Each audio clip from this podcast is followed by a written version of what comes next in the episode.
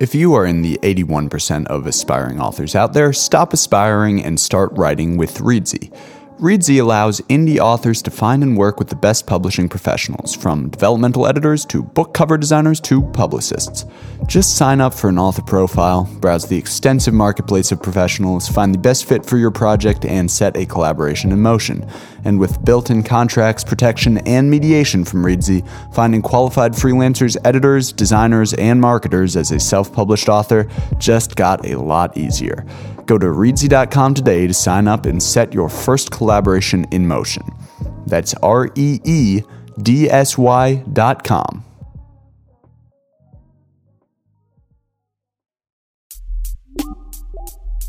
Oh no, that's a great term. That was it was laziness. I still don't really understand how I you know, do it. To be told exactly what to write, I kind of gave up. That sort of story is inspirational to a lot of wannabe writers out there who feel they have a book in them but are living a totally different life at the moment. It spoke to me to be away from a cookie cutter sort of. That's a terrible word. I started working on writing as escapist. Taking a book the whole nine yards, from an idea in your head to words on a page, from a scribble on a napkin to a listing on Amazon, that's easier said than done. But it's also easier than you'd think. I'm your host, Casimir M. Stone, and this is Reedsy's Bestseller, the podcast demystifying the process of self publishing a book for aspiring novelists everywhere, one episode at a time. This is Season 3, Chapter 5 The Life of the Launch Party. It's 1818. A young whaler has just moved to the town of Sag Harbor in coastal New York. Between the laborious days at work, he harbors, pun very much intended, big dreams of becoming a writer. But at the turn of the 19th century, the literati was not exactly a dominant presence in bustling fishing ports. So, without the time or resources to write and shop a manuscript in the old fashioned way, he adopts an unconventional approach. At night, he frequents the bars in town, getting to know the local characters. Then he goes home and works them into short stories, which he shares with his friends around town.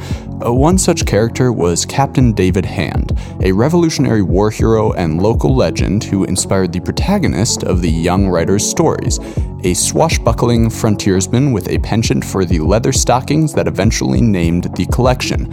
The writer, of course, was none other than James Fenimore Cooper, author of the Leatherstocking Tales, and his protagonist was Natty Bumppo, the eponymous Last of the Mohicans.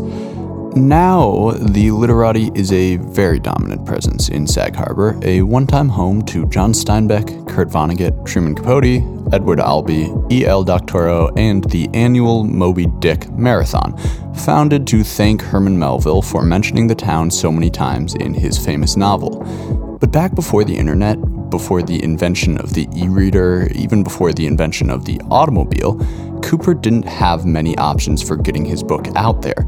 So rather than move to the city and starve or give up on writing altogether, he adapted and focused on working with his location to build a ravenous local fan base that catapulted him to international renown. And evidently, his unconventional approach was so successful that it eventually became convention. I definitely sell a lot more paperbacks in person than I was expecting. And I had been told from the beginning that most of my sales would be online and ebooks.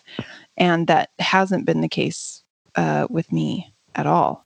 We've already talked about how location impacted the writing of Tara Holladay, also known as T.M. Holladay, author of the young adult bestseller Hiding Halo and the Candy and Airs series. She wrote her novel as an escape from the drudgery of day to day life, drafting it mostly on the beach in San Diego or the North Shore of Hawaii, locations that clearly influence the story of a young girl from California discovering that she is, for lack of a better term, a mermaid. And befitting this unusual beginning to her writing journey, Tara adopted the unconventional approach everywhere she turned, whether it was inverting tropes in her story or choosing a cover that purposefully did not align with genre norms. But when it came to marketing her book, unlike for James Fenimore Cooper, the unconventional approach posed more problems than the solutions it provided. I mean, I wrote it as a like a new adult type book. The problem is new adult is usually marketed as a little racier than what my book is. Mm-hmm. And so it was kind of a unique sub, I don't know, but it made it hard to market.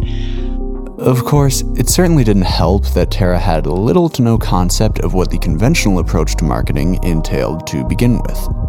I had no preconceived notions about what it takes. I had no idea what I was doing. I wrote a book just to write a book. And then my husband was the one that was like, you know what? You got to publish this. Look how far you've come. You can do this. And so I published it. And then after I published it, I was like, okay, now how do I market? Like, what do I do? Which I would not recommend, you know, at least for me, now that I can see all the information that is out there, it's easier to say, don't hit publish on that book until you have a plan in place because there are tried and true methods to publishing that book for whatever your particular genre is. Um, and so I did not do it the right way. I will say that right now. I did not have marketing in mind when I wrote the book. Much like James Fenimore Cooper, time and resources were not in Tara's favor when she finally finished her novel, at which point she realized that the process of turning it into a bestseller had only just begun. I hate it so much I can't even tell you. Like I hate marketing. I wear a lot of hats. I'm not just an author and I'm not just a mom, but I've got I'm a piano teacher as well and I own a piano studio and I do volunteer work with my church and I just there's just a lot going on. And so to be able to take time away from my family after all the other stuff that I did to then go out and market is it's hard for me to find the time. It should be a priority. But when it's something that you're not super confident in, it's easy to put it at the bottom of the list. You know what I'm saying? And it's just not in the cards for me. And I don't want to do it. I don't like it. Since then, she's come around on the importance of marketing, and with the release of her third book looming, she's taking the conventional approach a little more seriously. I've recently repented of my ways a little bit. My husband is actually the uh, director at a business marketing firm. and you think I would have tapped that resource a long time ago. But um, he very kindly reminds me often that I need to market and and has given me suggestions and plans. And I even um, did a marketing consult with a awesome marketer. His name his name is Mike Doan. Um, he's actually publishing industry specific marketing. Mm. And um, he gave me a great plan. I actually did it when I only had one book out, and the plan would work a whole lot better if I had more books. And so I waited until book two was launched to do it, and then I still didn't have time. So then I thought, oh, when book three comes out, I'll do it again. Anyway, so now that I'm getting wiser a little bit, um, I'm refocusing on that plan. And Was this the plan that actually came about in a uh, Reedsy marketing consultation? yes, but again, that that consultation for me was two years ago. So you so you you you got the plan, and then because Yes. of the marketing time limits, you basically sat on it. Yeah. So I got a really, really great plan from a really, really great marketer. And then I sat on it for like two and a half years. And na- now, here we go. We're ready. You might be asking yourself, what took her so long? Why would you pour so much time into bringing your story to life just to hold off on sharing it with the world? Well, it might be that despite largely ignoring the marketing aspect, Tara was still selling books. Hiding Halo, after all, was already a success long before the third book was even a file on Tara's computer. Thanks, of course, to an unconventional approach, and in no small part to location. There, there's a very strong local word of mouth um, kind of network um, with my books. Um, I didn't announce online that I had written a book until it based I, it was either the day before or the day of i can't remember but i did have a friend who had been a beta reader on it and she threw me a book launch party and i think it was i'm trying to remember but i think it was about a week after the book had launched or so. And um, she invited a lot of younger girls and you know like 15 year olds 14 year olds and um, that kind of helped a lot. And then with my book launch for book two it was the same thing. And so those those younger fans that had emailed me, I let them know that this book launch party was coming up and they could invite their friends or whatever. And so that kind of helped a lot. The idea of a launch party might seem very distant to aspiring self publishers. Isn't that when Stephen King buys out a bar in Maine for the night, or when J.K. Rowling hangs out at Buckingham Palace to promote her new stab at adult literature? Is that really an option for small time indie authors?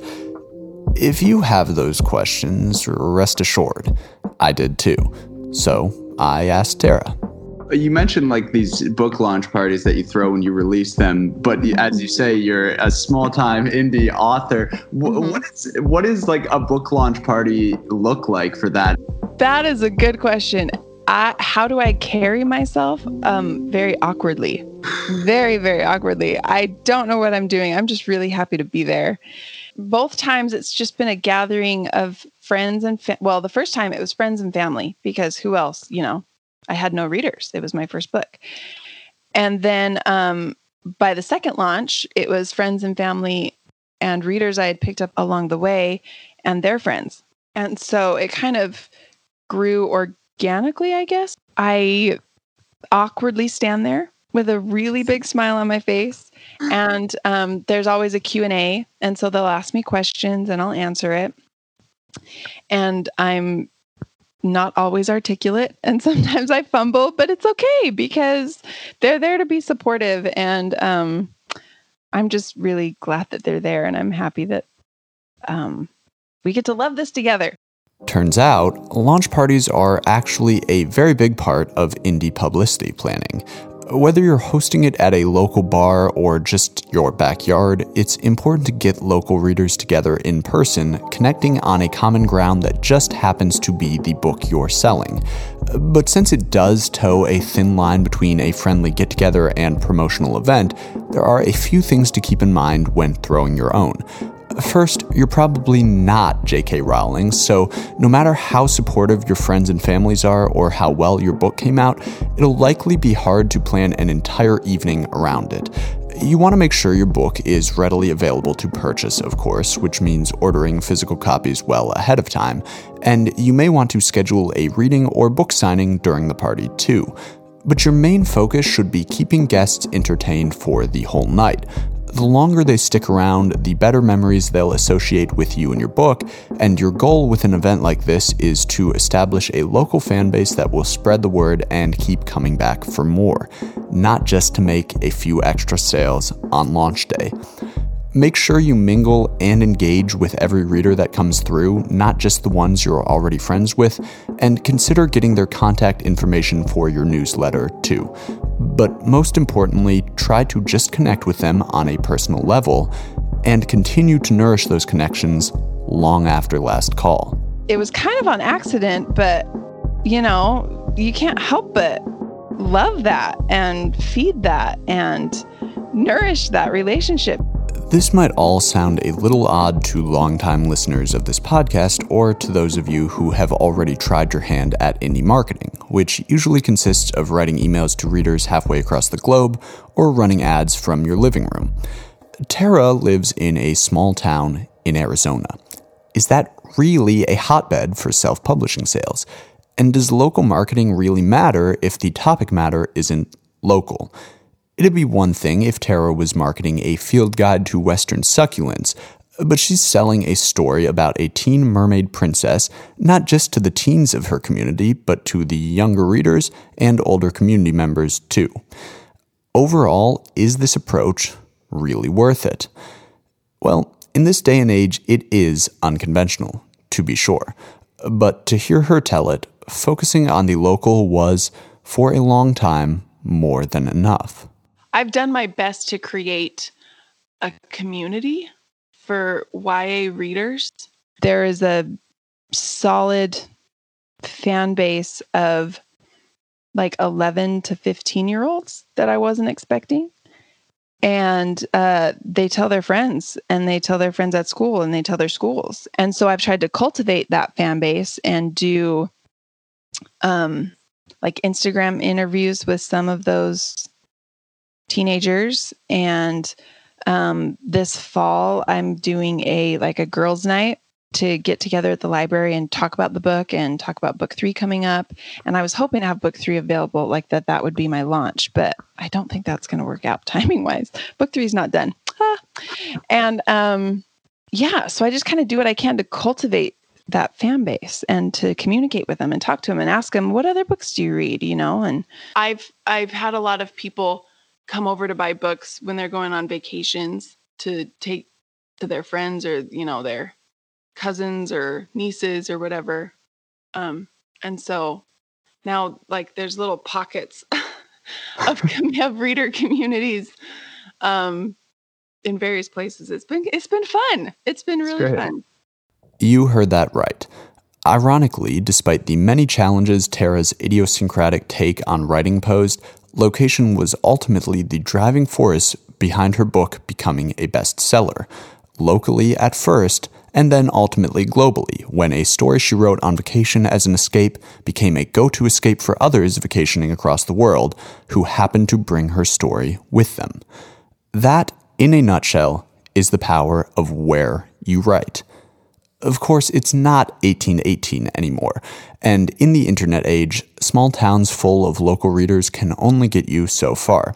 So, with two books under her belt and a third nearly finished, Tara finally looked to convention for help and saw what many indie authors know from the get go. You still have to market online. probably doesn't apply to everybody, not every genre, not every author. But my plan is I'm going to make my first book either 99 cents or free, um, probably a, a week out or two weeks out from the launch of book three. Um, I have a short story that I wrote. It's a prequel about one of my characters that's in the story about how she grew up and how she became a soldier in the military. Um, and that's coming kind of releasing of three or four weeks before book three launches. And that's a free one. And those two combined with then running um, there's BookBub, but there's also a bunch of others. There's um, Book Cave or the Fussy Librarian, and they are similar to BookBub. They don't have as many readers, um, but they're not as expensive to do, and so it's a much more affordable option um, for getting your book out there. And so, to run those ads at the same time your book is free, and for readers to be able to see, oh, there's a second book available. Oh, the third book is coming out in a week. Hopefully, that boosts your pre orders a little bit. And then on the day of the launch, um, you notify some of your readers, like maybe your newsletter people. And then the next day or a couple days later, you announce it um, on Facebook. And then maybe the next days after that, you have fellow authors announce it on their newsletters in exchange that you announce their, you know, you kind of help each other out a little bit there. And you stagger that announcement. And so your sales can be staggered online because Amazon algorithms, if they see a ton of sales one day and then nothing, um, it influences the way that your book um, is ranked in their importance as opposed to um, a consistent week or month or whatever of sales um, actually helps you out a lot better. So that's my plan. In a way, Amazon rankings are actually the natural extension of local marketing into an online setting. Amazon deploys algorithms to determine which books show up and in what order when a customer searches the site. Equally importantly, they determine where your book ranks on popularity lists and bestseller charts. In the days after your book is launched, the algorithms collect data on your book. If your book is selling well, and more importantly, if it is selling consistently as opposed to in anomalous spikes on certain days, selling from organic Amazon searches as opposed to external sites, and selling the majority of the time that a customer clicks on your Amazon book page, or in other words, converting, then the algorithms will reward you with the most important thing of all visibility. With so many options out there, readers will often look to the top charts in a specific category or search for certain keywords for a more localized selection of titles that might interest them. A small town online, if you will. But those communities are just as important to cultivate because, unlike Tara's surprising local success, nothing about Amazon rankings is accidental. When you put your book on Amazon, they let you choose two categories to put your book in. And the categories that they offer you are only some of their categories. And in fact, there's a whole there's a lot more categories out there. And um, it says you can only do two, but you can actually do up to ten categories. And so you it just takes a phone call. You just call Amazon author or KDP customer service and you ask them to put your book in more categories than just those two. And you can find there's websites out there or lists out there of all the different Amazon categories. But one of the easiest ways is to look at similar books to your book and seeing what categories they're in. So for me, I looked up other mermaid books, like the bestseller in those categories, and you look at the categories and it will say, you know, like number two in teen and YA fiction, fantasy, mermaid, you know, or something like that, which is not actually one of the categories that you can choose when you upload your book. And so it takes a phone call to Amazon saying, hey, can you actually put my book in this category? Sometimes Amazon does it automatically based off of keywords and similar books and things like that. Um, but those fluctuate based on um, your sales rank. And so sometimes you're not in that category all the time. Anyway, so you just call Amazon and, and get your book in different and more categories. And uh, keywords, there's a lot of different information on there about keywords, and everybody says different things, and the algorithms change all the time. And some people say, you know, load up those keyword boxes. You can have 50 characters, and Amazon gives you seven keywords, right? And but those keywords can be a whole phrase or just one word or whatever. And so my advice is to just go to Amazon in their Kindle store and use the search bar and just type. So for me, I might type mermaid, you know, and see what auto populates. And so I might type mermaid and it might be mermaid romance or YA mermaid or you know, something like that. And you just see which keywords are searched most often based off of which is the top of the auto populate list. And you can search YA or, you know, if you write romance, just type romance and see what else is auto populating. And there might be a keyword in there that after the word romance that applies to your book specifically, that would be a good keyword for you. That's one option. But of course, there are many more. Once you've found popular keywords in the search bar, you might want to use a tool such as Publisher Rocket to find an estimation of how often the keyword is searched per month. This will help you target keywords with higher traffic and reach more potential customers. You also want to make sure that you're using keywords that actually convert to sales. Just because a book appears as the first search result doesn't mean it's necessarily selling well. That particular keyword might not actually be that popular, or worse, it may be misleading. In other words, customers are typing it into the search bar but not finding what they're searching for. If you have your doubts, click on the first few books that show up in a search, then use a tool such as Kindlepreneur's Kindle Calculator to estimate their daily sales. If they're selling well, the keyword is probably worth targeting. If not, then probably not. Kindlepreneur, a website run by self publishing expert and fellow podcaster Dave Chesson, is actually a great resource for any indie author, particularly one with questions about marketing on Amazon specifically, a feat that, as Tara is still learning, is easier said than done. But although marketing doesn't come easy to Tara, and her book didn't sell in the way she expected, it didn't stop her from taking the unconventional approach. Uh, because what she does have is faith in her product. And now that she has a plan, she knows that the rest will come in time. I still have a lot of hope and confidence in my story. And right now, though I may not be selling a ton of ebooks and I may not have a big um, like national presence or international presence yet. I'm pretty still pretty small time in that area. Um, I don't think it's going to stay like that. And I do have plans to market, and I do have plans um, to see this through to whatever its potential might be. But I don't, I've never had a moment where I thought, oh, it's not working. Oh, my marketing is failing. Oh, blah, blah, blah, blah, blah.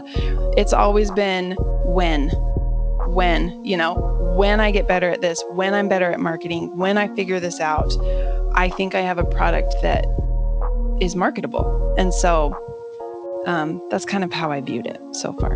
A lot of authors give up on marketing because it's easy to lose faith in your product when it feels like no one is buying your book, even if people actually are. Plenty of authors sell very well, but very few of them have actually seen a random reader in a random place with their paperback in hand, which is what many of us dream of when we choose to write in the first place. Seeing a bunch of numbers on Amazon is one thing, but seeing your book in a reader's lap at the local park, that's another thing altogether. And for Tara, that meant more than any sale ever could. Do you think some of that faith comes from being able to interact with your fans in real life, see people in face to face getting excited about your book? Is that like kind of the kick where you're like, you know what, this is great? Like, even if I haven't figured out the online marketing yet, like, I know I have something worth fighting for here? Yeah, definitely. And I even, my husband came home from a meeting um, last week and one of the other men in the meeting comes up to him and says, My daughter has read your wife's books. I didn't know your wife was an author. I didn't even know it was her. And my husband said, Yeah, yeah, she's an author. She writes books. And this man looked right at my husband and said, Well, my daughter says it's better than Twilight and it's right up there with Harry Potter. So why is it not like out there? Like, why is there not a movie? Why is this not a thing? And my husband tried really hard. I mean, he didn't want to laugh at this person, but um, it was it was just one of those moments of like, there's some people out there that believe in me, even though their ideas of how the publishing industry works and like you know the reality and the stages of how these very very famous books out there become what they are. For me, I heard that and I thought, you know what? There's a little girl out there who thinks I'm that this story's pretty great. And that makes me happy. Besides, turning a little town in Arizona into the Sag Harbor of YA teen mermaid fiction is pretty much local legend material in and of itself. I don't just have somebody who leaves a, a review on Amazon, but I get to see smiles in real life. And I'm really, really lucky to have that. Brought to you by Reedsy, this is Bestseller. Over the course of this season, we'll follow an indie author's journey from start to finish in five chapters, exploring each step it takes to turn the escapist world of your dreams into a bona fide young adult series. Last up is our Season 5 epilogue Like a Pro. This episode was written, hosted, and produced by me, Casimir M. Stone. If you liked it, please take a moment to rate, review, and subscribe to the podcast. Our guest this season is Tara Holladay, aka TM Holladay, author of the Candian Airs series. You can purchase her books on Amazon or on her website at tmholladay.com. That's T M H O L L A D A Y.com. And you can follow her on Instagram or Twitter at TM This podcast, like so many self published books out there, is made possible by Reedsy, a marketplace that connects indie authors with the tools that traditional publishing houses would usually provide, such as editors, book cover designers, and publicists. You can learn more about Reedsy on Instagram at Reedsy underscore HQ, on Twitter at ReedsyHQ, or online at reedsy.com.